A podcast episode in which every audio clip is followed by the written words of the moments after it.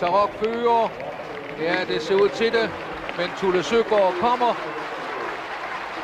Tarok, Tulle Søgaard. Tarok, Tulle Søgaard. Tarok holder. Fint traverne nærmer det sig målet.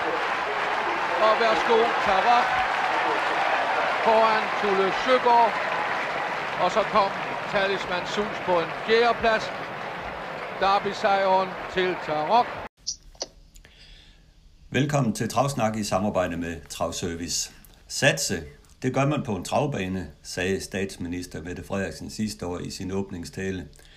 Og i ikke en så fjern fremtid blev forudsætningerne for netop at satse på en travbane ændret, både for banerne og publikum, og det er dem, vi ser nærmere på i en podcast, der også rummer et interview med Kasper Fod, der er med fra Travsportens epicenter Red Mile. Jeppe Juhl fortæller om køreturen med Do What You Do, Do Well i det svenske kriterie og sine topchancer i det danske kriterie. Og i ugens aktuelle ser vi tilbage på de galopfyldte løb i Aarhus og frem mod kriterieløbene. Derudover har vi også lidt andre nyheder på programmet. Så Carsten, endnu en gang en travsnak øh, pakket med interessante emner, må man sige.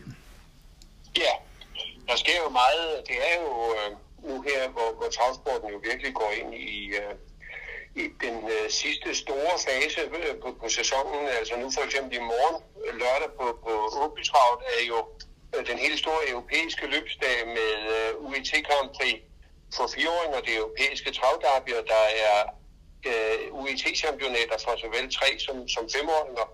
Så, øh, så, så det er, der, der er topsport øh, også øh, lige rundt omkring os, og så selvfølgelig også herhjemme med, med kriterium, og snart skal vi også i gang med opdatningsløb. Ja, lige præcis. Og Grand Sølv i championat, så, Ja. så der sker noget. Ja, det skal jeg love for. Der sker rigtig meget. Øh, det gør der, og, øh, og på Åby er det jo Extreme, som vi ser frem til skal ud mod femåringerne der i femårs øh, mesterskab, i det europæiske femårs mesterskab, og spændende at se, hvor han står der. Så ja, det, det er... Det, Det bliver meget. Der var jo en gang, at vi var gode i det der øh, europæiske femårschampionat. Tarok vandt øh, i 1977, og Sten Juhl har faktisk vundet i 1985 med Granit Bangsbo, og året efter øh, var øh, vandt øh, Heivers med John K. Hansen, det hedder han dengang John Køler nu, øh, nede i Italien. Øh, Granit Bangsbo og Sten Juhl vandt øh, nede i Scharsberg i, øh, i Holland, og jeg kan huske, at vi var nogle stykker, som øh, var dernede. Der var banen forholdsvis ny på det tidspunkt. den lå i et gammelt mineområde, øh, og, og banen den var ligesom en øh, Vincennes øh, kun sort, og, og havde fine øh, publikumsfaciliteter og alt sådan noget der, men desværre så, så holdt økonomien den ikke, så den havde kun øh, 10 års øh, levetid, men i hvert fald så vandt Granit Banksbo og Sten Juhl, øh, som i øvrigt var kæmpe favoritter den dag der, til odds 1,10 øh, europæisk femårschampionat. Jeg tror, at Extreme kommer til at stå lidt højere i morgen. ja, den møder i hvert fald et par stykker i Atos Kronos og Sang Moteur og nogle gode franske heste, så den skal op sig for at tage en øh, god præmie Extreme. Lad os håbe i hvert fald, at den går fejlfri fra start og får chancen den her gang. Men ellers synes jeg lige, vi skal starte om øh, nogle ting, som øh, et eller andet sted, kan man sige, ikke sker, fordi vi savner jo øh, vi savner noget information om, hvad der kommer til at ske i dansk travsport fra DTC og fra dansk hestevedløb og de her strukturændringer, øh, som er på vej, og Sverige aftalen. Hvad, hvad ved vi lige nu, Carsten, om det? Hvad sker der? Jamen, øh, der er jo lagt røgslør ud. Øh, der, der sker ikke så meget. Det eneste, som jeg nogenlunde har kunne få et, øh, vidshed på, det er, at der skal være en ekstraordinær generalforsamling i DTC øh, tirsdag den 19 oktober. Og der kunne jeg jo forestille mig, at man så skal øh, tage stilling til en ny struktur i øh, Dansk Travsport Centralforbund. Og det, det er en struktur, som vil, vil, vil, vil betyde, at øh, dansk hestevedløb mere bliver operativ øh, øh, for hele sporten, øh, og, øh, og at DTC øh, måske strukturen bliver ændret til, at øh, man laver et repræsentantskab for DTC, og så er det dansk hestevedløb, som, hvad skal vi sige, populært kaldet, øh, kører med klatten øh, fremover. Men det er lidt spekulationer, men øh, jeg tror ikke, at de er helt gale. Nej, og jeg indledte jo med at, at sige det her med at satse, det gør man på en travbane, men det er jo ikke nødvendigvis det, der er fremtiden for, for, for travbaner i fremtiden, at man på travbanerne koncentrerer sig om spillet, fordi øh, som vi jo også øh, tidligere har nævnt, så er baneprovisionen af, af banespil, den, den, den falder jo til 4%. Øh, man sløjfer, hvad hedder det, betjente øh, totalisatorbordet, så man spiller ved maskiner, og folk vil mere og mere overgå til at bruge deres telefoner og, og tablets til at spille på. Så for travbanernes fremtid, ja, det her med at spille på en travbane, er ikke nødvendigvis der, hvor man skal have sit fokus i fremtiden. Ikke for, for travbanerne. Travbanerne øh, kan man sige, overgår helt og aldeles til en, at være en del af oplevelsesindustrien i Danmark. Og det skal man jo øh, være meget ops på og meget klar på, fordi de 4%, som man kan tjene i, uh, i uh, baneprovision, det er jo ikke uh, værd at snakke om. Så, så, så der ligger en meget stor opgave for, for uh, ledelserne på de danske trav- og galopbaner i fremtiden. Jamen det gør det, og man kan også kigge lidt på det der læserbrev, som storhedstejer Kim Kærslund havde øh, på travservice her i ugens løb. Netop det her med at kunne give publikum en god oplevelse, når de kommer på banen, når de går i restauranten, at de får en god service, at faciliteterne er i top, at det hele ligesom spiller på dagen, at man som publikum får en topoplevelse på en travbane, og det er jo ikke ligefrem det, som Kim Kærslund oplevede, da han var til Jysk Tours Grand Prix i søndags, hvor han følte sig øh, dårligt serviceret i restauranten. Der var ikke ret mange mennesker på banen, hvilket jo også har fået bekræftet af andre kusker osv. Der var knap nogen nede og klappe ved hegnet øh, af, af nogle vinder, så det, det var jo sådan lidt en halvdød oplevelse, det her med øh, øh, den her Just Tours Grand Prix i, i Aarhus i søndag. Så det er jo det her med, at man skal tænke på, at de der publikum, de kommer på banen, de skal simpelthen have en god oplevelse. Det skal de, og, øh, og banerne skal virkelig øh, have sig det for øje, fordi det er her, de skal tjene deres penge fremover. Øh, nu kender vi ikke øh, den nøjere aftale med hensyn til, til, til, til Sverige, men vi ved jo, at øh, fra 2024, så bliver tilskuddet fra staten jo øh, skåret med, med øh, øh hvad hedder det, 25 øh, procent om året. Så der bliver færre og færre penge fra Dansk Trav- og Galopunion, som jo i dag øh, står for, for det samlede budget i, i Dansk Travsport og giver tilskud, præmietilskud, giver driftstilskud til banerne. Så banerne skal fremover finde alternative indtægter, og det kan de udelukkende gøre ved sponsorater og, øh, hvad skal vi sige, og, og, og på indtjening fra publikum. Ja, lige præcis. Der skal tænkes i, i helt nye baner. Man skal ikke bare tænke på, på spillet. Man skal heller ikke uh, tænke på, at der automatik tænker nogle penge ind på kontoen fra diverse bidragsydere. Man skal virkelig til at uh, slås for sagen. En anden ting øh, er det jo også det her manglende informationsniveau, øh, som, det, som det generelt er omkring de her ting. Altså jeg synes jo, da Egon Jensen, formanden, gik, øh, fik sin øh, position i DTC, ja, der var der jo meget snak om det her øget kommunikationsniveau, men det er jo bare ikke sket, og jeg hører fra de aktive, fra trænerne osv., at der er frustration over den her manglende information, øh, man får fra, fra ledelsen af, hvad der kommer til at ske. Øh, der er virkelig stor frustration derude. Ja, øh, til at begynde med, der, der fik vi jo også en måneds nyhedsbrev fra, fra DTC, men det er som om, at det er gået i sig selv igen. Der var også en gang, at Dansk Hestevedløb troede med at vi udsendte et øh, sådan nyhedsbrev. Øh, men, men det får vi altså heller ikke mere. Nej, lige præcis, og jeg ved ikke, om det er, at det er gået død det hele på grund af de her strukturændringer, de der forhandlinger, der er og så videre, men og men, så kunne man da så melde ud om, hvorfor det er, og hvordan tingene er lige nu, som er ligesom fra... Der vil jo altid være et eller andet, man kan fortælle om. Ja, lige præcis. I stedet for, at der var totalt... Øh, telegrafen er fuldstændig stendød. Det, det, det forekommer mig lidt underligt, og meget, meget langt fra en øh, moderne øh, ledelse. Øh, jeg arbejder selv i et stort internationalt firma, og der skal jeg hilse sige, at der er kommunikationen i top. Direktøren han sender hver fredag en mail ud til samtlige medarbejdere om, hvad han har lavet, hvad der er sket.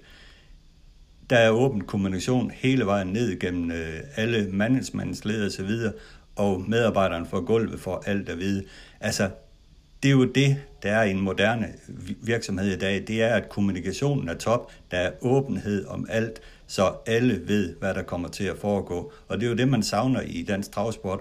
Og helt ærligt, altså, dansk travsport er jo andet en boldsbutik i forhold til moderne virksomheder, som, som de kører nu om dagen. Jeg, jeg forstår ganske enkelt ikke, at man ikke øh, kommer ud med noget øh, bedre kommunikation øh, fra, fra ledelsen af. Det gør jeg ikke. Det er så rigtigt sagt. Godt, så kom jeg i hvert fald af med det, Carsten. Lad os tale om noget mere positivt. Her på søndag, der er der jo den store kriteriedag på Lund, og jeg må sige, at det er virkelig fine løb, der er på plakaten. Der er jo kriterier, kriterier hoppeløb, der er ligafinaler osv. med meget velfyldte felter. Jeppe Juhl er jo selvfølgelig dagens øh, hovedperson. Han kører Garfield, der er stor favorit i kriteriet, der har Gurli Tinghøj og Global Janke med i hoppekriteriet. Og øh, jeg tog en snak med om, om, om dette, men selvfølgelig også øh, allerførst, der startede, startede vi også med at, at snakke om Do What You Do, Do Well, og starten i det svenske travkriterium sidste lørdag. Så det interview, det får I her. Travsnak har fat i Jeppe Juhl, og allerførst, øh, Jeppe, her sidste lørdag var du øh, på Solvalder for at køre Du, hvor det du, du vel, i svensk travkvarter. Jeg, jeg tænker, det var en stor oplevelse, men hvad var det, der skete i første sving? Jamen, jeg kørte jo for en position, og øh, jeg var faktisk godt tilfreds med at komme øh, på vinderholdet på Robert Berg.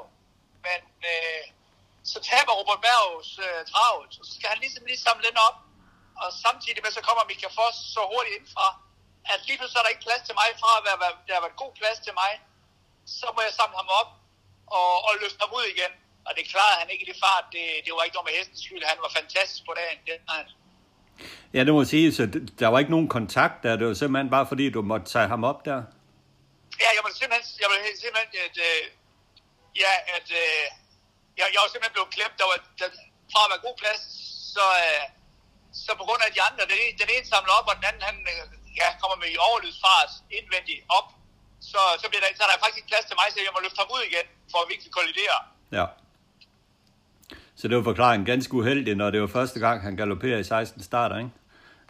Ja, det var det, vi snakkede om inden, at øh, det var i hvert fald dejligt, for, for det gjorde han ikke, og så, så sker det sådan noget der. Men øh, ja.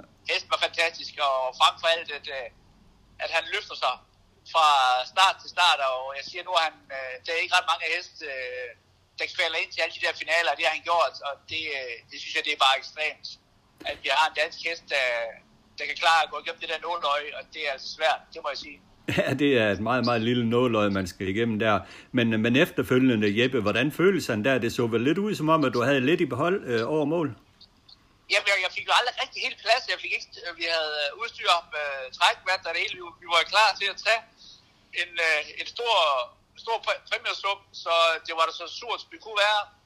Øh, får aldrig rigtig helt plads til at køre frem, selvom vi kører stærkt til slut, så, så har jeg stadig, øh, stadig noget i linjen til slut. ja, det så, så der i hvert fald sådan ud, men de måtte nøjes med en trøstepræmie på 200.000, men øh, øh, ret beset, han kunne da godt have været anden til, til øh, Redens hest med, med flaks på vejen.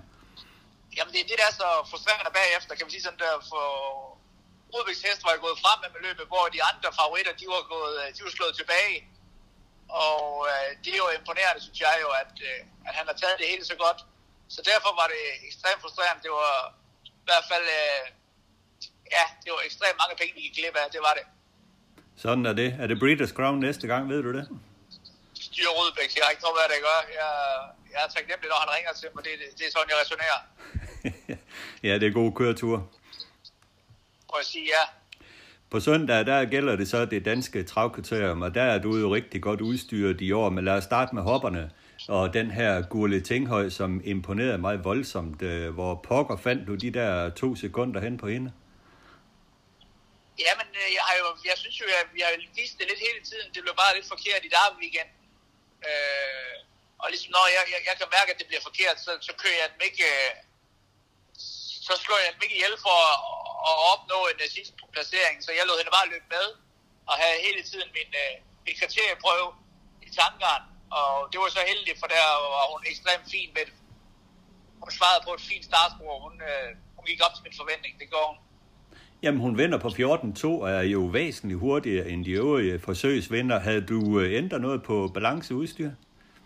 Nej, det, det havde jeg ikke, men igen, det, vi får jo, et, øh, vi får jo et, øh, et fast jævn fart hele vejen, så øh, derfor bliver tiden så god, og får hun jo lidt, lidt klem hele, hele tiden, og øh, ja, det var flot, at hun stod imod det der tryk der.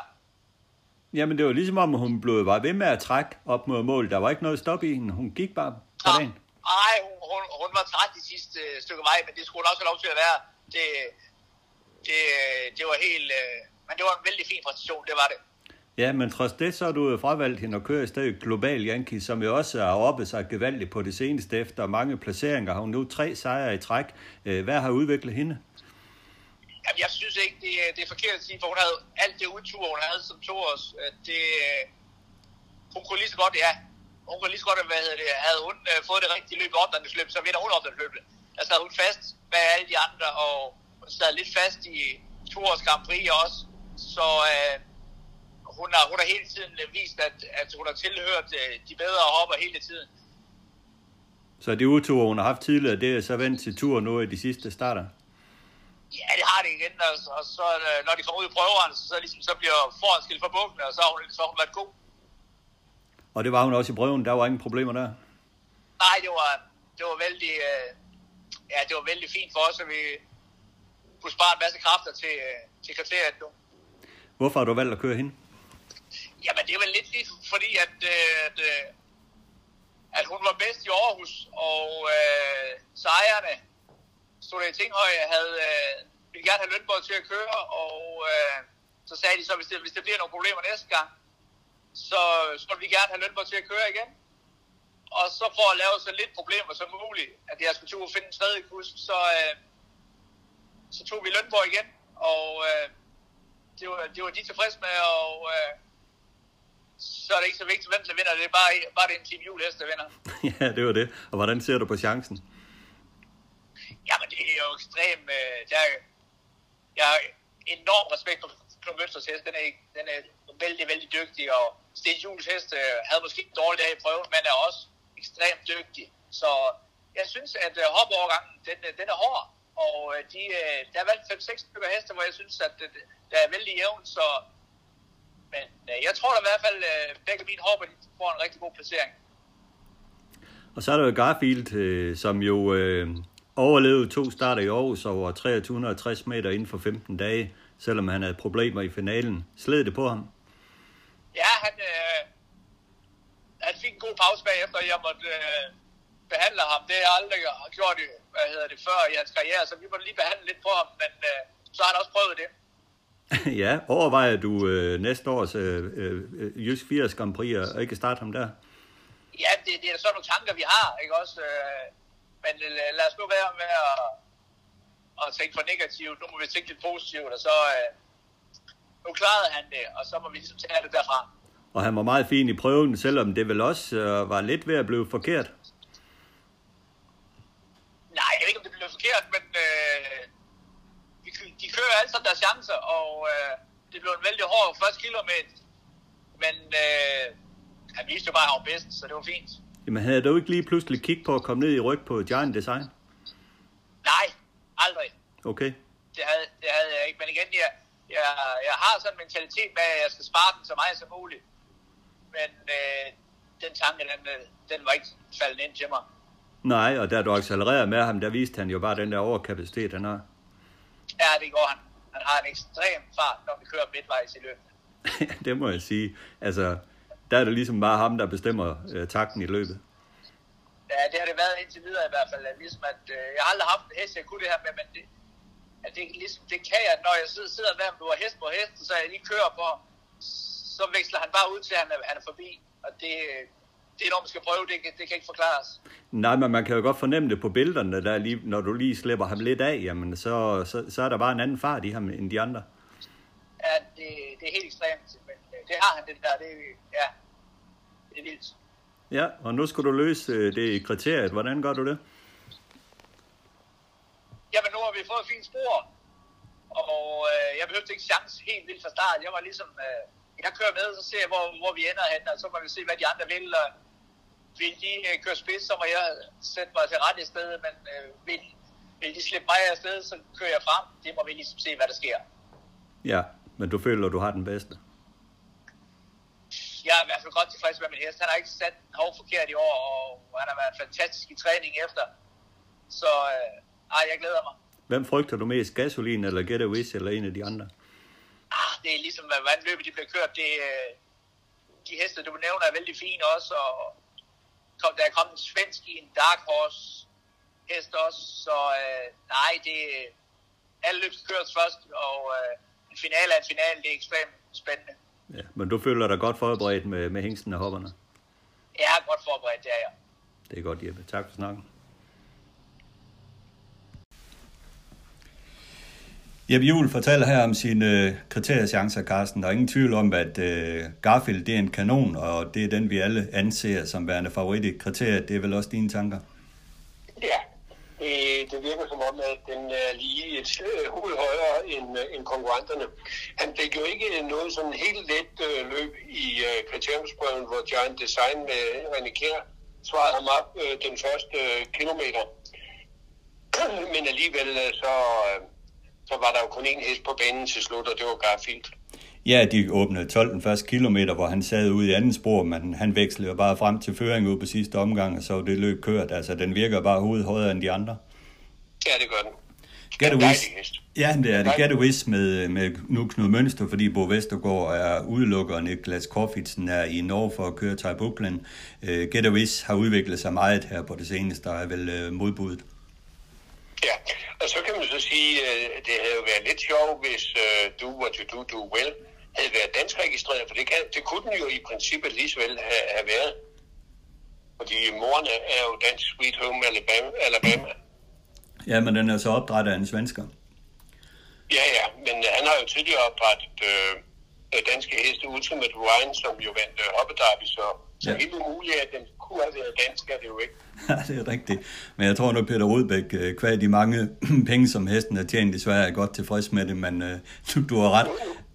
Nu var det jo også bare et tankespænd, men det kunne have været interessant, hvis den også havde været dansk, ikke?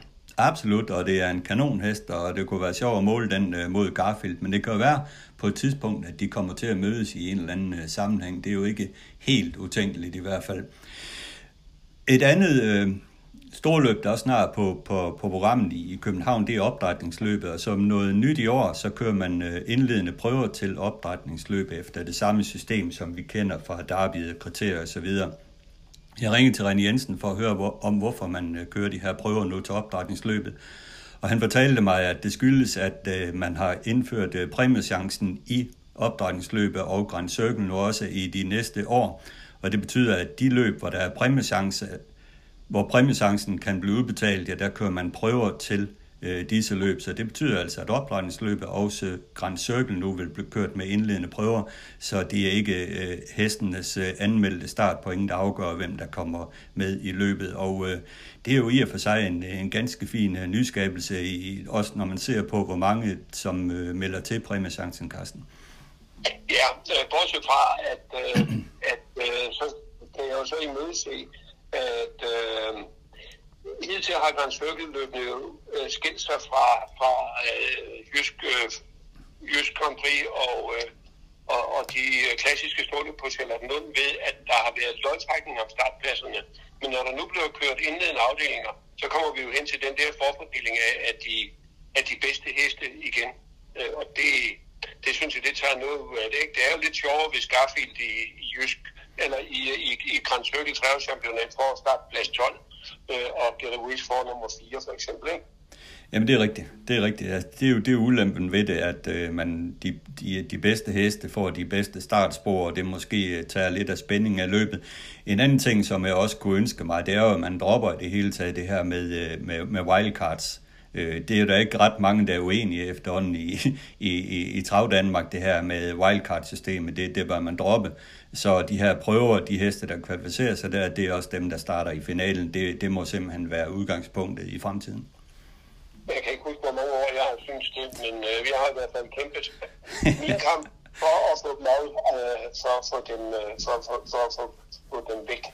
Lige præcis. Men, øh, det kommer nok også en skøn dag. Jamen det tror jeg, det gør, og øh, det bliver selvfølgelig også et af mine spørgsmål her. Jeg har en aftale med René Jensen her senere omkring november med et interview, fordi lige nu der sidder han og pusler med sæsonplanen for næste år, og øh, spændende at se, hvordan den falder ud, falder ud, så jeg har en snak med ham om øh, dette senere hen på sæsonen, omkring sæsonplanen, og der tager jeg selvfølgelig også det her med wildcards op endnu en gang. Men ellers, øh, der hvor vi kigger hen imod nu, Carsten, det er jo øh, USA, Lexington, og øh, det er jo der alt det sker i øjeblikket med øh, store aktioner, og søndagens Kentucky Futurity, øh, meget, meget fine løb også fredag og lørdag for, for toringerne osv. Kasper Fod er som bekendt øh, stationeret i USA hos øh, træner Per Engblom, hvor han er første mand, og han er i øjeblikket placeret øh, netop på Red Mile, og jeg tog en snak med ham i går aftes øh, omkring tingenes tilstand i USA for ham, øh, aktionerne og Kentucky Futurity og andre emner, og det interview, det får I her. En snart fast gæst i Travsnak er Kasper Fode, som er med fra USA, i øjeblikket stationeret på Red Mile hos, øh, sin, for sin træner Per Engblom med nogle heste hvor han blandt andet kører på Red Mile, men også på andre baner. Og Kasper, hvordan går det i Lexington Red Mile? Jamen, det, det går rigtig fint, tak. Der, jeg har været hernede med, ja, lige nu har vi 10, men ellers har vi været helt oppe at have næsten 20 heste og, og stå for dem, så det har været, det har været spændende, og der, der har været gang i den. Det må man sige. Det lyder som om, at øh, jer, der er dernede, nu har jeg også den her podcast, Our View, der er virkelig tryk på dernede i, øh, på Red Mile med, med at få det hele øh, passet og gang i det. Ja, det er, det er jo sådan, det er. Ja, og, øh, og vi har haft et par heste, der startede ude i Indiana også, med, med, og i Ohio faktisk også med lidt forskellige sejrstik, sådan der, så der, der, der har været lidt at se til. Det må man sige, og jeg synes, du får rigtig gode chancer i løbende. Øh, bedre og bedre chancer har kørt for Tony Alanya, Ron Burke og andre, og øh, får også nogle gode øh, chancer for, hos din træner, P. Engblom. Øh, hvad siger du til det?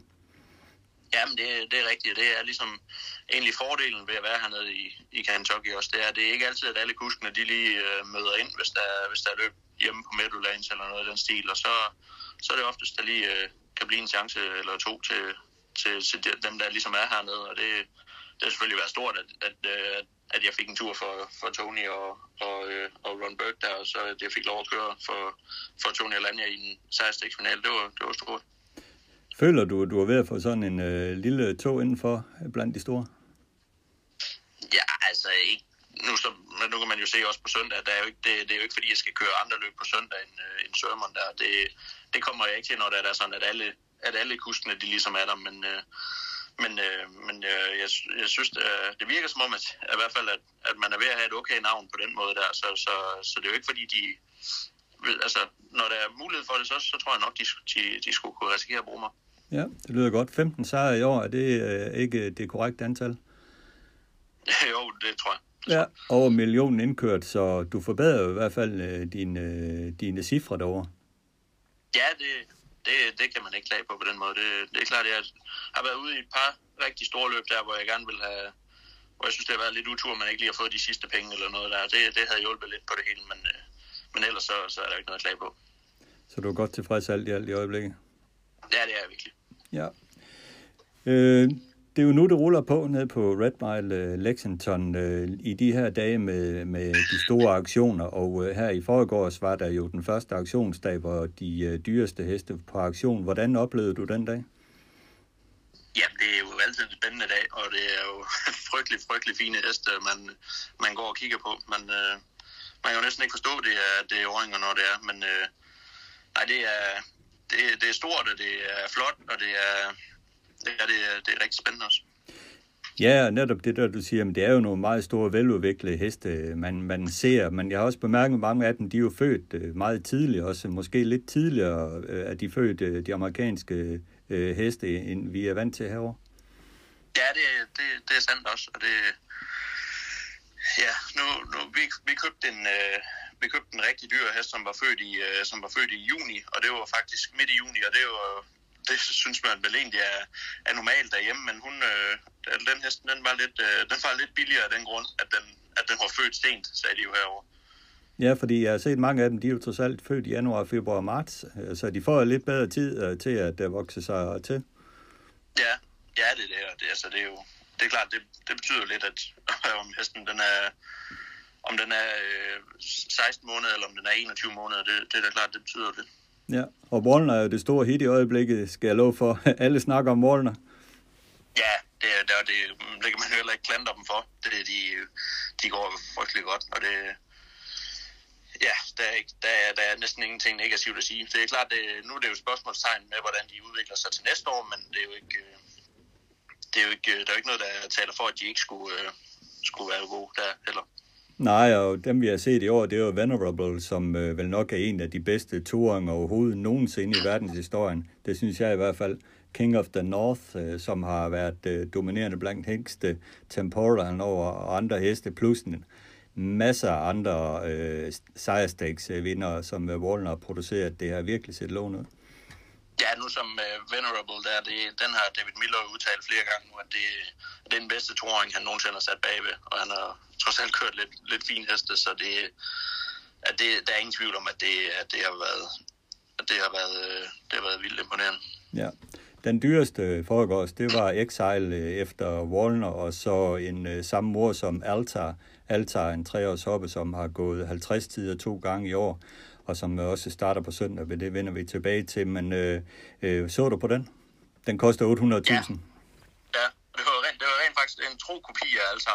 så det, øh, det, det hjælper selvfølgelig lidt, når der, hun går så godt, altså, men øh, det er jo ja, en kanonflot hest, og det, øh, og den har jo, den, den har jo, det er jo Diamond Creeks, øh, det, er en, øh, det er en stamme, der går langt tilbage i Diamond Creeks, der, øh, øh, hvad hedder sådan noget, i deres, øh, i deres stald, og det, øh, og det er, det er deres, ligesom deres, deres topstamme, og det er klart, at når der, at man så får en Wallner, der, der, der ser godt ud der, så, så skal den jo blive dyr.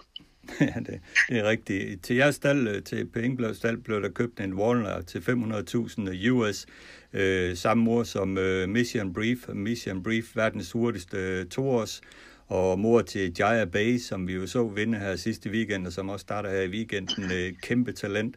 Så der er virkelig guldstamme på, på den, I fik fingrene i der. Ja, det er, en, det er jo en frygtelig spændende hest at få fat i, og det er vel, det er vel den dyreste, der nogensinde har købt ind til vores stald, tror jeg. Og det, ja, det er jo, det er jo, og det er jo samme ejer, som, øh, som har den beat, som jo også har, som jo har vist, at han, er, at han er en af de bedste herovre. Så det er jo, det er jo selvfølgelig dejligt, at han vil satse lidt videre og, og købe sig så fin hest der. Ja, absolut. Så der, der, bliver, der bliver en spændende hest, der kommer til at sidde bagved der, Kasper. Ja, der, bare, nu er der bare lige en tre uger til, at vi skal have, have den i vogn, så det, det bliver spændende. ja, det gør det i hvert fald. Og se, om det er fugl eller fisk. ja, det, det, det, det kan blive mange ting, ja. ja. Men ellers synes jeg, øh, nu har jeg jo set studeret startlister her til de forskellige dage øh, i, øh, i, på Red Mile, og her fredag og lørdag, øh, interesserer mig så lidt for travsport i USA, så synes jeg, man skal tage sig tid til at se de her toårsløb, der er fredag og lørdag. Hvor fredag, der er det hængsten, og lørdag, der er det hopperne, øh, toårs hopperne, som skal ud i flere forskellige løb. Det er verdens bedste øh, toårige heste, man kan se der. Det giver dem ret i det?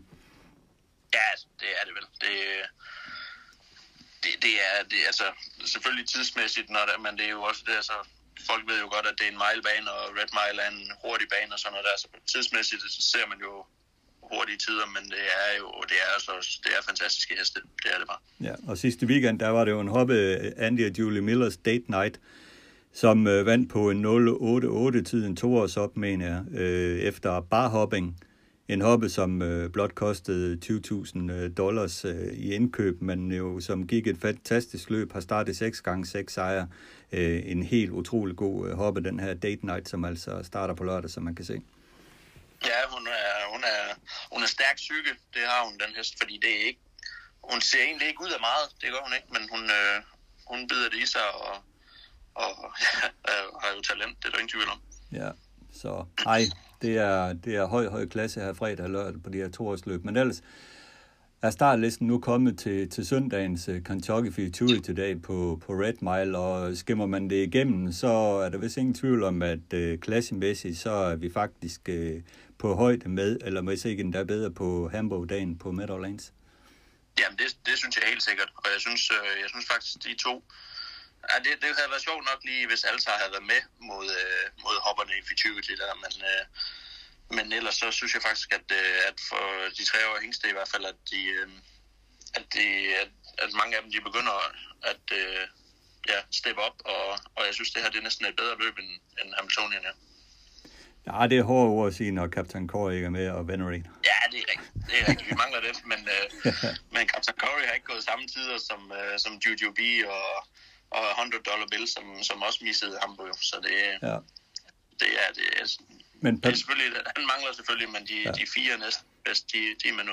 ja, personligt havde jeg virkelig håbet på at se Captain Corey på Red Mile, for jeg tror, at den kunne have bombet en tid, som øh, var helt ude og ude af alle grænser, men øh, det får vi jo desværre ikke, fordi den jo havde det her håbens brud efter sidste start. Ja, og det, det er selvfølgelig frygtelig synd, men, øh, Ja.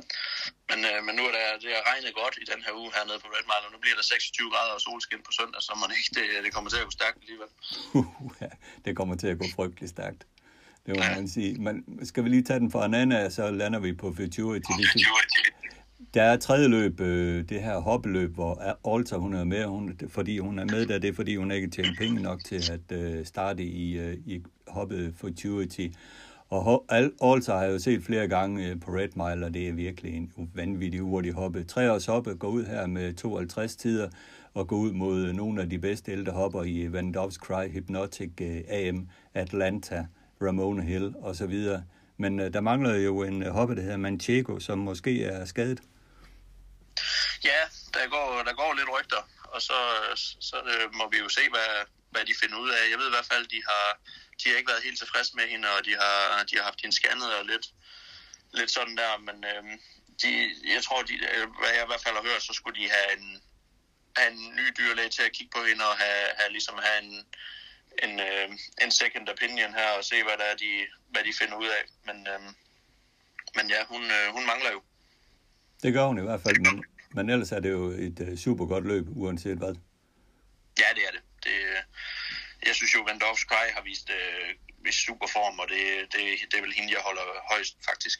Ja, hun tabte seneste back of the neck, men er, jo, er det jo noget med Van Dove's Cry, når hun går uden sko, så er hun lige hovedet højere. Ja, det er hun, og det, det, kunne, man, det kunne de ikke køre senest på, på dataen med hende. Og, og Åke fik jo et, et rigtig fint løb den dag med back of the neck, og kom ligesom, ja, bare spurtende ud i banen, og det, det er jo selvfølgelig det svært at svare op for sådan en hest. Ja. Så kan vi gå frem øh, til 6. løb og omtale det kort, fordi det er Philly Futurity øh, Consolation løbet, og øh, med utrolig fine hopper på startlitten i forhold til det øh, Consolation løb. Der er Lady Chaos, der er Piper, han over Dutiful. ja, man kan blive ved af fine hopper, Easy Pass og så videre. Der er mange fine hopper der. Ja, det er der virkelig. Det, øh, nu skal jeg, jeg var lige ved at, lige at kigge en ting her. Jo, du, skal, du skal faktisk, nu som Piper Hanover og Easy Pass der, som er nummer 13 og 14 på listen her, som ikke kom med i Futurity, de har, altså, de har begge to tjent 111.000 i år. Ja. Nej, ja, 118 og 116.000 har de tjent i år, dollars. Ja. Ja. Så det, det, det var ikke nok til at komme med. Nej, det siger lidt om klassen. Og så syvende løb, det er nok det løb, du, du glæder dig allermest til. Det er Aloets Farms Open, hvor der har været mange spekulationer med omkring EKD. Den kom til start, og det gør den. Men der er du med med sømmeren, øh, med spor 1. Og du er, dig og sømmeren, I er virkelig ude mod de hårde drenge her. Ja, og det, det har vi jo forsøgt et par gange i år også, og han har, han har jo, ja, han har jo stort set hver gang han har mødt dem, så har han jo sat lidt for langt tilbage, og så været den der kom, kom øh, hurtigst hjem den sidste kvartal jo. Så, så jeg føler jo stadigvæk, at han kan være med dem, og specielt nu, når der er nogle af dem, der begynder at se lidt træt ud, så, så, så tror jeg nok, han skal, altså de løber ikke fra ham, det, det er jeg sikker på. Men øhm, ja, nu er det klart, når han er med i Karate, det bliver jo super spændende at se den, hvordan, øh, hvordan han, lige, hvordan han passer ind i klassen. Selvfølgelig, han er jo, Ja. han er jo en verdensartist, så, så selvfølgelig, passer, så selvfølgelig har han en chance. Ja, den Men så det- kanon godt ud, den her qualifier på, på Meadowlands. Der var der ikke noget at pege fingre i. Nej, nej, det var det ikke. Nej. Og så er I Så- Beats så- med der, som jo er raketten. Ja, Beats har jo også utrolig høj kapacitet, og det er vel, det er vel de to, jeg, jeg selvfølgelig holder højst. Det er jo Beats og, og EKD i sådan et løb. Ja. Forbidden Trade øh, travet ikke så fint sidste gang, men har været øh, fin i starterne inden, blandt andet i Canada, hvor den har været godt gående. Er vel også en chance, og back of the neck, som Svanstedt har fundet formen på igen. Og et Academic, det er bare et øh, klasseløb. Ja, det er det. Det er det virkelig. Tror du, det kommer til at gå bedre end 08? Øh, ja. Ja. Ja, det kommer til at gå stærkt. Ja, ja det, det, øh, ja med, med, med de forudsætninger, det ser ud som om det bliver på søndag, så, så, så er jeg næsten sikker på, at det kommer til at gå noget i den stil. Ja. Så kan vi springe frem til, til 10. løb, øh, som er Kentucky Philly, Philly Futurity, og øh, her er det jo så, at øh, hopperne, de, de gode hopper, de bedste af dem, de folder sig ud, og det er Melanders Iteration, øh, Beltassima, Bella Bellini, You Are To Dream, øh, hopper, som vi har fulgt hele sæsonen og har været øh, meget, meget fine heste. Mm. Ja, det er virkelig, og det, han er lidt heldig her, Dexter Don, at han, at han slap at skulle vælge mellem Bella Bellini og, og Altar, fordi at, øh, der, var jo, der var jo lidt rygter om, at, øh, at både Jimmy og Nancy, de var, de var blevet lidt sure på ham, hvis, der, havde, øh, hvis han havde spillet fra Altar, men øh, samtidig så har han jo også vundet Ambitonian Oaks med Bella Bellini. Ja. Så, så han, var, han, han havde lidt tur her, at han, at han slap at skulle vælge mellem de to. Men ja. det er jo, det er jo, hvis, hvis, hvis, øh, hvis, øh, hvis øh, turen ligesom hvad skal man sige, at hvis der, hun får det rigtige løb, Bella Bellini, så har hun jo vist, at hun har en anden fart end de andre, synes jeg. Men, øh, men nu den Impressive Hill, som har vundet hernede i, i sejrstæksløbene hernede, den, den har virkelig, den har virkelig øh, set godt ud, synes jeg. Og det synes vel ligesom det er mellem de to. Ja. Bella Bellini og Impressive Hill. Ja. Og ligesom for at fylde på det, du forklarer omkring uh, Alta og Belle Bellini, det er jo sådan, at det er Nancy Takter, som træner Alta, og Dexter Dunn er fast kus på Nancy's heste, og det er Nifty Norman, der træner Belle Bellini, og Dexter kører så den her Belle Bellini, så det er jo der, at tvisten kunne være kommet, hvis han uh, skulle vælge mellem de der to, men det slap han så for. Og så en, en bemærkning mere her, det er jo, at Bella Bellini, ligesom Date Night og andre meget fine heste derovre efter barhopping, som ser ud som om, kan, der kan være den uh, Muscle Hill Hængs, som kan tage lidt over efter sin far. Den gør det bedre og bedre bare hopping. Jamen, det er helt sikkert. Og han, øh, han, øh, der er mange, der, der ligesom kroner ham så, til at være den bedste hængst der også i Pennsylvania. Det er jo mod Father Patrick og hvad de ellers hedder, Southern Franks. Så det er, han, er, han, har virkelig, øh, han har virkelig gjort det godt. Ja. Og frem for alt, så er det, så er det fornuftige heste at arbejde med, og, og på den måde. Så det, der, der er mange, der er rigtig glade for ham. Ja, det kan jeg godt forstå. Er man lidt til pacer, og det kigger jeg også lidt på en gang imellem, så er 11. løb øh, rigtig, rigtig interessant. Øh, Little Brown Jog blev vundet af Louis Perlman, knap foran Perfect Sting. De to heste, de gav hinanden en fight, jeg selv har set, mellem to vedløber. Og de, øh, de mødes igen i det her Tattersall's Tree Old Open øh, pacer-løb med 500.000 i potten. Så øh, selvom I ikke kan lide Pacer, så synes jeg, I skal tage og kigge på det løb. Det, det bliver spændende. Ja, der, der er altid tryk på, og det, det var jo også i det Little Brown Jog. Det var øh, Andrew McCarthy, han sad i anden på udvendige angreb der på, på Bærs langside med, med den hest, han kørte der for Bert Pelling, og de, de, kom, øh, de kom i tre spor ind i, ja, i sving på 8 meter bane. Det, der, der, var, det var ligesom, man, øh, man var nødt til at tage et skridt væk, da vi stod der i sidste sving, for det, de, de, det gik stærkt. Ja, det var, det var et crazy løb. Hold fast, det var flot, altså. Den fart, de kan skyde på sådan en lille 8 meters bane der. Mm. En af de bedste pacer i øvrigt over hedder Aliva Kanor. Den starter i 8. løb, så den kan I også øh, kigge lidt på. Den der Aliva Kanor, den er også ufattelig god. Ja, nu har den jo så fået på 10 her. Det, ja, det, jo, det, gør det, det gør det jo lidt svært, men den har, den har bare vist, som at, at den har i hvert fald bedst form lige tiden. Det er ja. helt sikkert. Så er der 12. løb, øh, det sidste løb Kentucky Futurity, øh, hvor vi jo mangler på heste. Vi kender årsagen til Captain Corey, og så er Venerate heller ikke med, og det har du måske forklaring på. Ja, jeg ved ikke helt, hvad det er, de har, de har fundet på hesten, men jeg ved i hvert fald bare, at de har, de har sagt stop for i år. At, det, at den, øh, der var nogle ting, der var galt med ham også. Ja, og det var ellers en hest, vi har glædet os til at skulle gå uden sko på Red Mile og se, hvad den kunne. Han, han trænede ham faktisk en dag hernede uden sko, og, det, og han, Ja, jeg synes, han så fin ud, men han, han, han følte ikke, at han var helt sikker, så han, øh, han, han startede ham med sko de, de par gange, den startede efter det arbejde der, ved jeg. Og, og det, ja, det er selvfølgelig lidt synd, for han var egentlig lige begyndt at komme lidt i gang igen. Han havde, ja, gik et par pæne løb hernede, efter han, øh, at han bare havde galopperet på Meadowlands og sådan, så det, det var lidt synd, at han, at ja. han er færdig nu. Ja, men så kan vi jo stadig glæde os over andre rigtig fine heste. Jeg ved ikke, om favoritten det bliver Juju B efter sine seneste præstationer. Er jo en af de hurtigste i årgangen og har vundet 12 sejre i år i 15 starter. Er det din favorit? Ja, det... Mm, ja, altså... det, det, er vel den, øh, det er vel motiveret den rigtige favorit sådan der. Men, øh, men jeg ved ikke, om det er den, jeg vil øh, have spillet på, hvis jeg skulle spille på, på en. Hvad tænker du på der så? Jamen, så er jeg mere hen i uh, Quattro eller 100 dollar vel, tror jeg. Okay, Quattro de Giulio, der var jo lyntæt på at vinde sidste gang, øh, Ja. hvor den gik godt efter lidt pause. Ja, det virker til, at de har fundet den rigtige balance på den nu, og, og den gik øh, 49-3 i, øh, i spids, og blev lige nøjagtigt øh, nappet på stregen, så altså, det er der ikke, det er der ikke mange, der bare lige gør. Altså, går sådan en tid alene i front der, og det, jeg tror, jeg tror, at Lukas han bare kommer til at køre med ham igen, eller hvis han nu øh, alligevel kan sidde, øh, sidde bag ved YouTube, så, så tror jeg, den er stærkest. Ja, og så er der Dancing in the Dark, som indimellem går nogle fantastiske tider, og, og måske også øh, skal gå uden sko. Ja, han, øh, det er virker som om, det var en fordel for ham at komme herned også. Øh, havde pakket op op i Canada, og det er en, det er en, det er en svær bane øh, op på Mohawk der, så det, det virker som om, det gavner ham at komme herned nu, og han har jo selvfølgelig også kapacitet til at kan vinde løbet. Men øh, ja, han, han har lidt med at tabe stilen alligevel til, til slut, og jeg, og jeg, jeg har egentlig haft mest wow-indtryk på, på Quattro og på Jujubi her på sluttet. Ja. her til sidst. Svanstedt øh, har hele fem heste med. I den her ja, finale. Ja, som, som jeg kan tælle i hvert fald, så har Ja. han øh, fem heste Det var med. det også. Der var fem. Ja, og han kører selv øh, delayed henover. Og sidste år havde han, var, havde han vel også fem heste med i Futurity. Ja, jeg tror, så, også, øh, jeg tror også, der var fem med sidste år, ja. Ja. Og Coventry Hall var jo en af dem der. Ja. Og øh, han kommer jo med stor form på sine heste, så man vil jo heller ikke afvise, at han kan gøre det igen.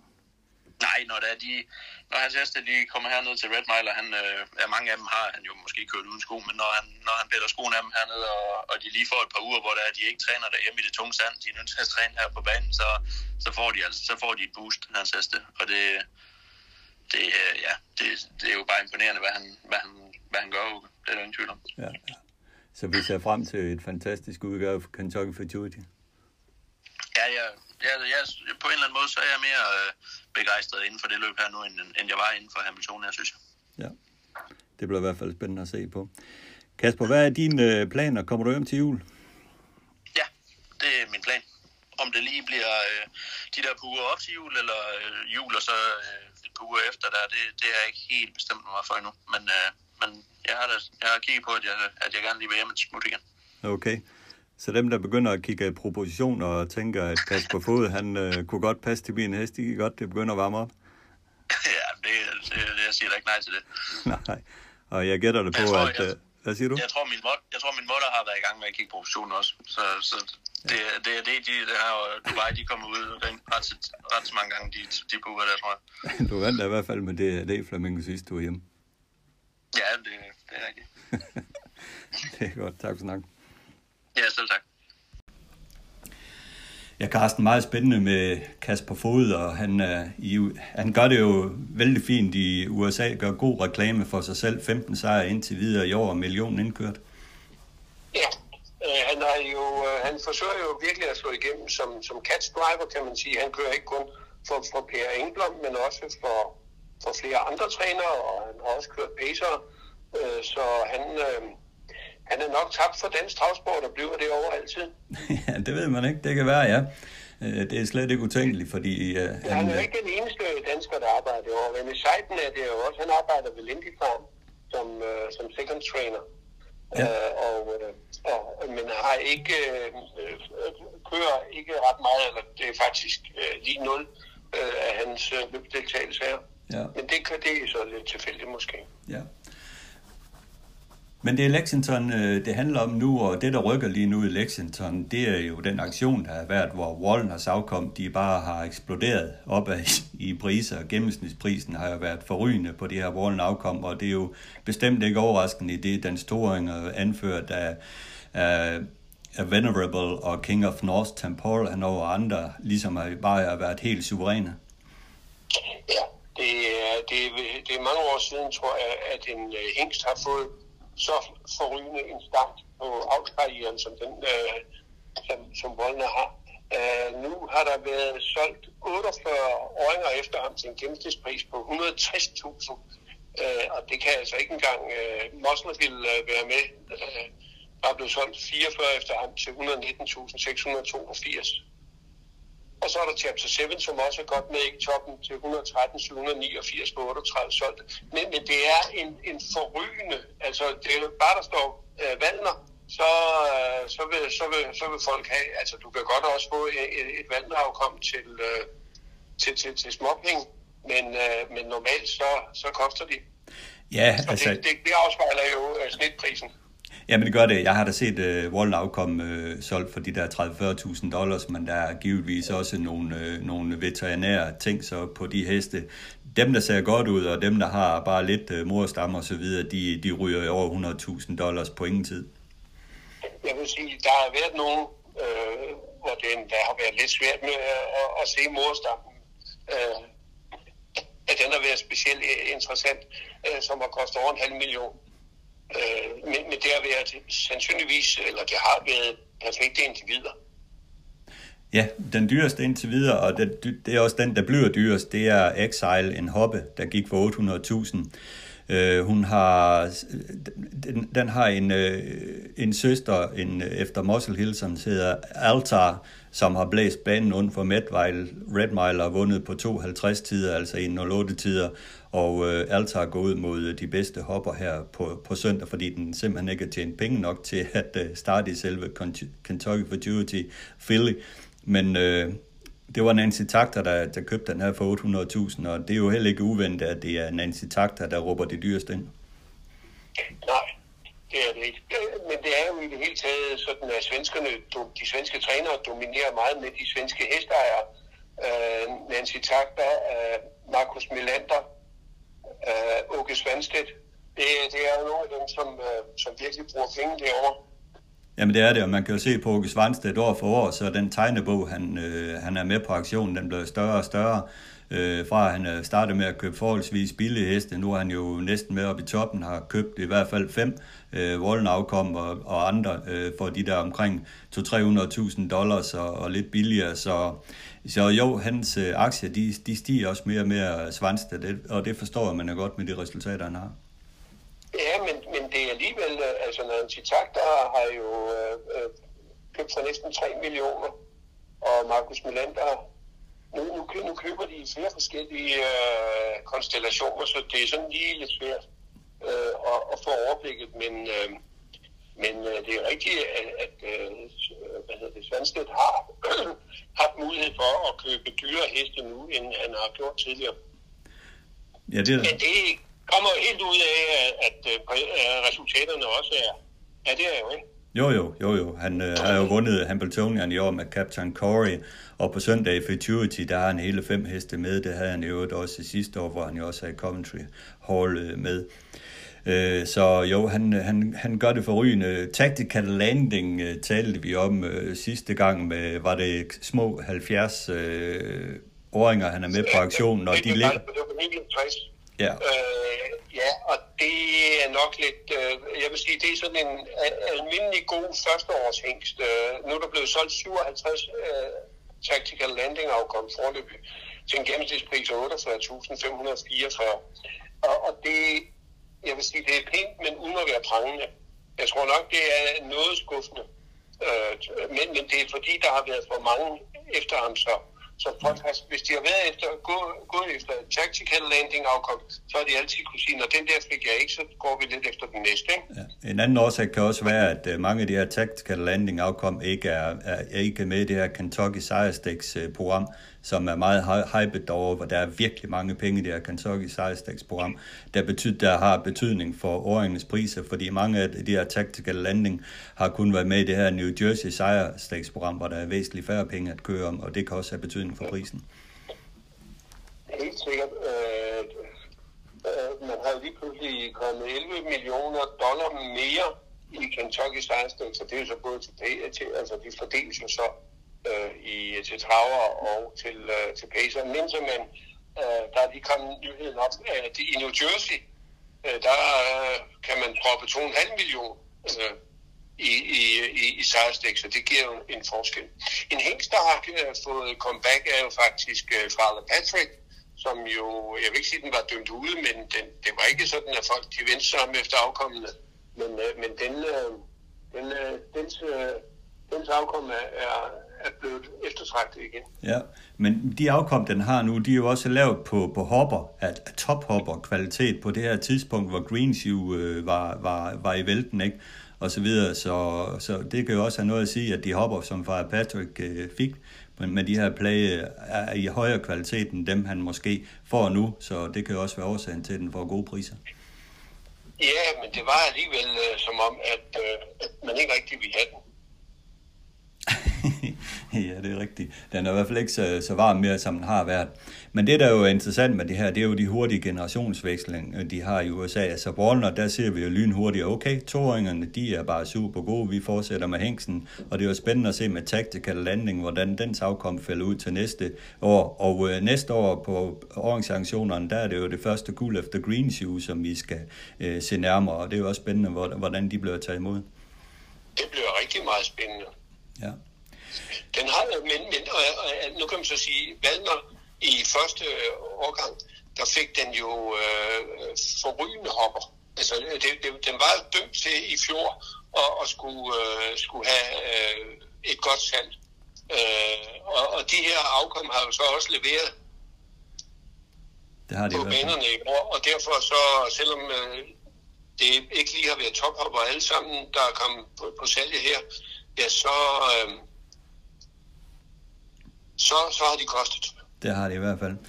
Kasper, var, vi talte lige kort omkring Manchego, det var fordi, han havde hørt nogle rygter om, at hun var skadet, og øh, det talte desværre sandt. Øh, en hver har jo kunne se de sidste to starter i Canada, hvor har hun ikke været på toppen, hvor hun er galopperet ud af sidste sving. Man har fundet en seneskade på Manchego, verdens hurtigste hoppe, og øh, det betyder så, at hun nu har, har gået på pension, og så næste år går i avlen selvfølgelig, og øh, må ikke det er øh, Wallner, der blev ført til hende. Det kunne man forestille. Og hvad kommer sådan et afkom ikke til at koste, hvis den kommer til salg? Puha. Jeg tænker i hvert fald, at øh, en vis øh, takterfamilie gerne vil have fingre i den. Ja, men, men øh, nu det her med, med de dyre priser, altså nu, øh, man kan jo ikke undgå at komme til at tænke på for øh, to år siden, hvor, øh, hvor Maverick solgtes for 1,1 og Damien solgtes for, for 1 million dollar. Og, og der er jo ikke nogen af dem, der rigtig kan skille benene ad. Øh, det er jo lidt... Øh, altså okay, de er tre år gamle, øh, men, øh, men Maverick øh, har jo faktisk ikke kommet til start i ordinære løb i år, og, øh, og Damien har været ude i prøveløb i Sverige nu og har ja. løbet 17, men har ikke kommet til start, så ja. det, Ja, ja, der var et søskende til den, der blev solgt her på auktionen. Jeg mener, at den ene blev solgt for 140.000 øh, dollars. Ja, det for lillebroren til, ja. uh, til, til Green Shoe uh, og Maverick. Ja. Så. Og, og den anden, uh, Damians uh, og Propulsens lillebror kostede 500.000. Den hed Detroit City. Og den købte Robert Lindstrøm, svenskeren Robert Lindstrøm. Ja. Uh, og han vil så lave en, uh, en, en anden partstal. Altså det er jo utrolig meget populært i USA. Der er ikke ret mange, der har hest alene. De er altid uh, nogle stykker. Og nu for eksempel den der hoppe der til 800.000, uh, som Nancy Takter købte, jamen det er jo Diamond Creek Farm, som, som ejer og opdrætter den. Og, og de er stadigvæk med på en, uh, på, på en part. Så jeg vil sige, de amerikanske uh, orangepriser kan altså også godt være lidt... Uh, lidt svært at gennemskue. Ja. Helt Fordi sikkert. hvis øh, jeg ved, at, øh, at, Diamond Creek har de tager en fjerdedel, øh, så kan jeg jo bare med at byde, ikke? Jamen, det er rigtigt. Det er rigtigt. Men ellers, øh, kort, det vi ser frem til på søndag, det er jo Kentucky Futurity, og løbsdagen som sådan er jo, er jo helt fremragende med masser af fine løb, og et hurtigklasseløb med Kører idé i øh, debut i USA, hvor den skal ud mod øh, Sermon og Beats og andre stjerner, det, det bliver et fantastisk hurtigklasseløb. Det bliver spændende, og det er jo muligt at, øh, at, at, at følge det på, øh, på YouTube-kanalen, Lexingtons uh, YouTube-kanal i hvert fald. Ja, hvis man slår op og søger på, på Red Mile Racetrack, så, så finder man den her YouTube-kanal, som Red Mile har, og øh, alle løb, hvis man ikke ser dem live, så alle løb, de bliver lagt op på den her kanal dagen efter, som, som man kan se det hele. Og Kentucky Futurity, øh, også øh, meget, meget fint løb. UUB bliver nok øh, en af favoritterne sammen med Quattro de Giulio, Dancing in the Dark. Det er vel de der heste, man først kigger på. Ja, og det er jo meget interessant, fordi Tutu B, den er jo blevet efteranmeldt for 120.000 dollar. Okay. Så, så de må jo tro på, at den har en god chance. Jo, men den er jo også vundet 13 ud af 15 starter i år og har været uh, dominerende i Ja. de sidste løb, så jo, den må være en af favoritterne. Ellers, hvis vi øh, forlader USA, det taler vi selvfølgelig meget mere om øh, i næste uge, så lidt kort nyt. Lotteria blev kørt i søndags. FaceTime Bourbon fik sin øh, sejr på italiensk grund. Øh, Øh, men måske mere interessant, ja, der var jo øh, et par detaljer i løbet. Øh, det var jo, at øh, anden hesten, Alratia Von, den blev øh, flyttet fra Coquiadors træning over til Holger Elert efter løbet, fordi at ejeren var utilfreds med, at Coquiador ikke ville køre Alratia One. Og det var det, som Bondo talte om i sidste uge, meget rammende, at de her italienske hester, de er kortlunde. Ja, det har han jo også oplevet øh, øh, ved, at han øh, nylig har fået øh, øh, hestene der fra, øh, fra San Santos. Sese, øh, Ja, Santese, øh, øh, Cockstyle, Cockstyle og, øh, og Chief Orlando. øh, Picolando og, og et par stykker til. Ja. Men FaceTime på Bon, synes jeg faktisk, den store nyhed omkring det var, det var jo, at øh, uh, Guato har meldt ud, at øh, nu vil de starte elitloppet næste år, og øh, Anders Malmrup må næsten have fået tårer i øjnene over, over den besked. Ja, øh, og, og øh, nu grunden til, at den startede i lotteriet, var jo, at hovedejeren Antonio Somma er fra, fra Napoli, og øh, for en napolitansk travhesteejer, der er øh, at vinde øh, Grand Premio Lotteria det samme som at vinde øh, Prix d'Amérique for, for en fransk hestejer og elitloppet for, en- for, en- for en svensk hestejer. Så derfor har han jo virkelig satset på, at FaceTime på Borg skulle kunne vinde lotterier, og nu er den sejr kommet hjem. Til næste år, der flytter lotterier tilbage til øh, sin tidligere termin øh, i øh, den første søndag i maj. Øh, og øh, han vil ikke, man vil jo ikke så gå ud igen i lotterier øh, og give den øh, to, øh, to løb, og så øh, tre uger efter, eller en måned efter, øh, tage til, til Solvalla, og så øh, to, sej- to starter på samme dag igen. Så det bliver elitloppet til næste år for, for, for FaceTime. Og så kan man også forestille sig, at de vil øh, gå til USA i efteråret, og starte måske på Red Mile, eller, eller til Breeders' Crown, hvad det nu måtte blive kørt. Øh, så så det, der er lagt op til en spændende 2022-kampagne fra FaceTime på Borg. Ja, det lyder virkelig spændende, hvis... Og så øh, skal den jo også lige øh, matches efter at vinde øh, Prix d'Amérique for, tre, øh, for tredje gang i træk. Ja. Ja. Og det er der jo kun én hest tidligere, der har gjort, og det er Urasi. Ja, det er rigtigt. Det er rigtigt. Men lad os ellers øh, slutte af med, med Niklas Korfitsen, som gør det fremragende. Han skal til Europamesterskaberne i Finland her på, på onsdag, og det glæder vi os til at se udfaldet af, for han øh, gør det jo godt i øjeblikket. Ja, han skal køre, øh, øh der er jo Europamesterskab for, for, for travjockeys på Værmobanen, og de skal køre i fire løb. Desværre er en af Niklas' heste allerede nu udgået, så han får kun tre, øh, tre starter. Men øh, vi følger op på det. Helt sikkert. Vi har jo gode traditioner i det her Europamesterskab. Øh, Blandt andet har jo Kasper Fod vundet det en gang, og andre, så jo, de er dygtige, de danske jockeys. Ja. Det var, hvad vi havde i dag. Nu skal I få et øh, afsnit af ugens aktuelle med B.S. Dyrberg, hvor vi snakker om løben i Aarhus, der jo var meget galopfyldte i de to store løb, og vi taler kriterieløb. Og tak for i dag, Carsten. Selv tak.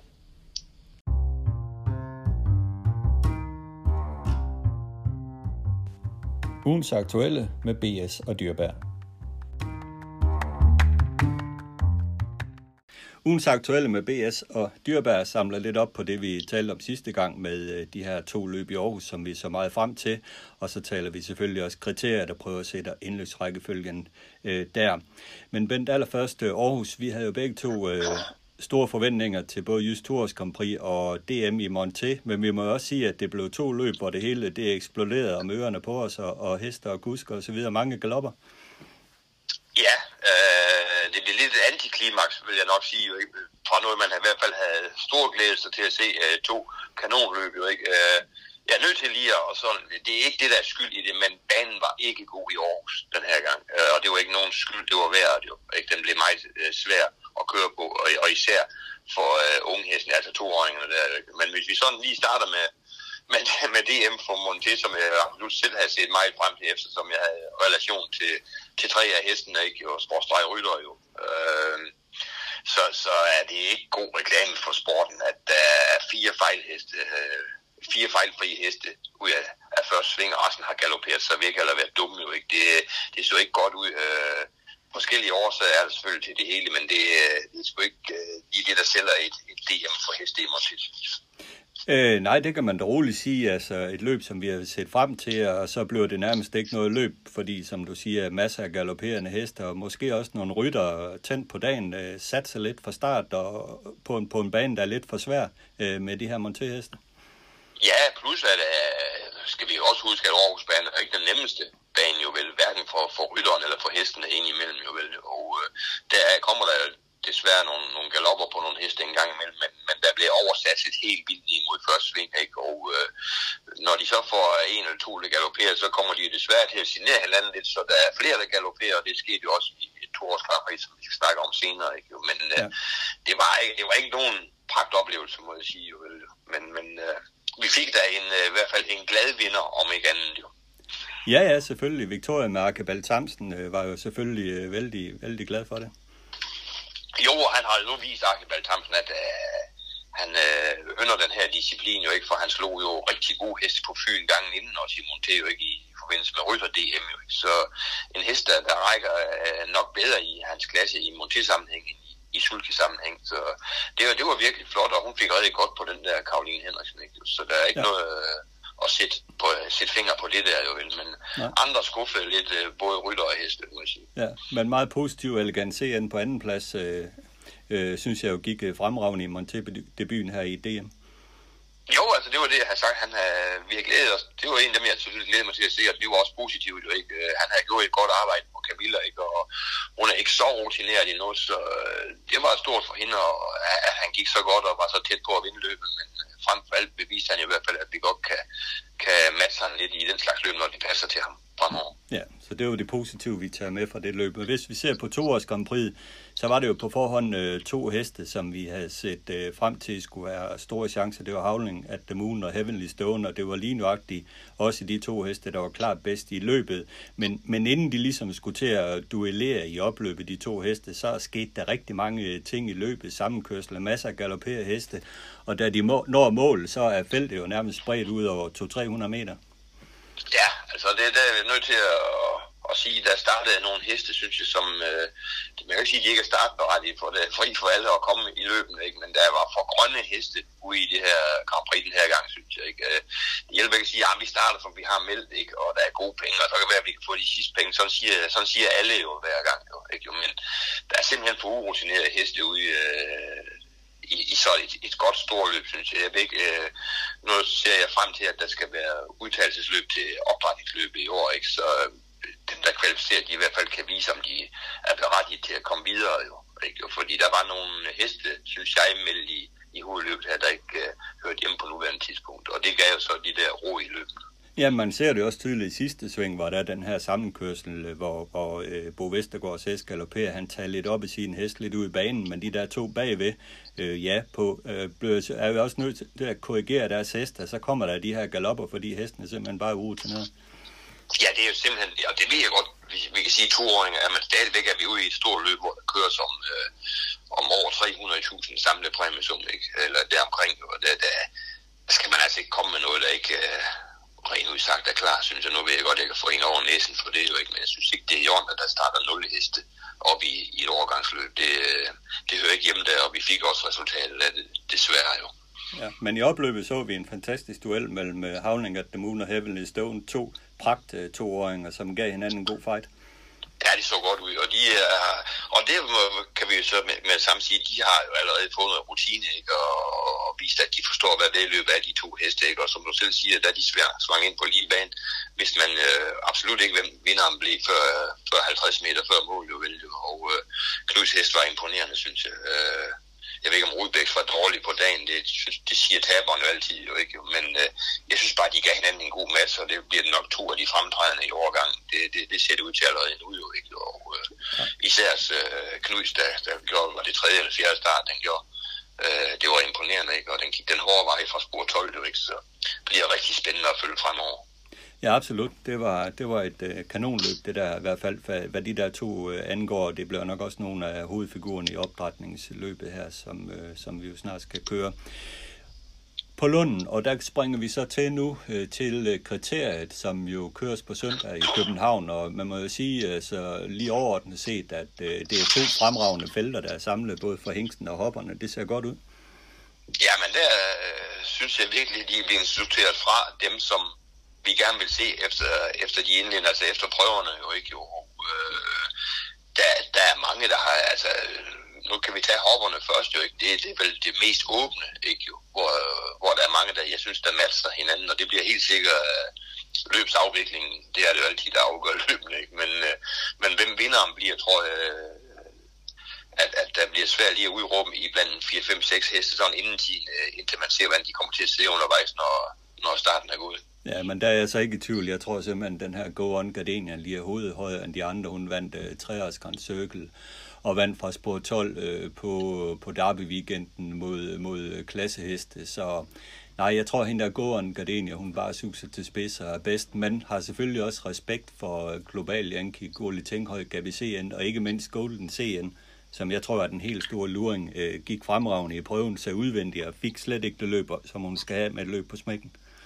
Nej, det er jo en hest, der er ved at finde formen nu. På det rigtige tidspunkt, kan man sige. Jeg synes, hun var lidt væk i de første start, eller væk kan man jo ikke sige, jo vel, men uh, der var jo store forventninger på hende efter to års sæson, men den har gået øh, fremad fra start til start nu, og som du selv siger, så sad den udvendigt på førende i, uh, i prøven der, og det er nok det eneste løb, den ikke skal have, jo vel, men holdt os fremragende til derfra, jo ikke, og har trukket det rigtig gode spor til at se med på lur med hendes uh, helt livsfarlige speed, når hun sidder på hug, jo ikke, jo.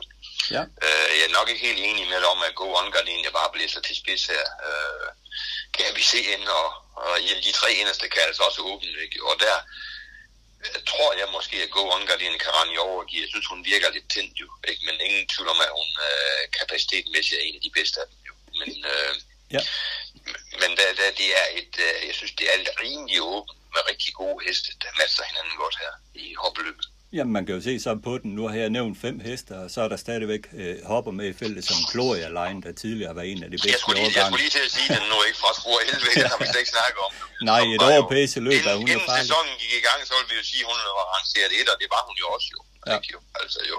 Og du afskriver jo forhåbentlig ikke Sten Jul i sådan et løb her. Jo. Nej, det er det. Når, når det gælder jo. Men, jo. Ja. Så det, det beviser jo bare, hvor, hvor gode de er den her gang, i, uh, især i hoppeovergang, synes jeg, indtil videre her i, G'erne. Ikke? For, for mange af dem uh, kan gå nogle stærke løb. Jeg synes, der kan være en, ej, jeg ved godt, den er måske lidt langsøgt, men Gabi Kyvsgaard af Friborgs gik også døden til indledende, ikke jo?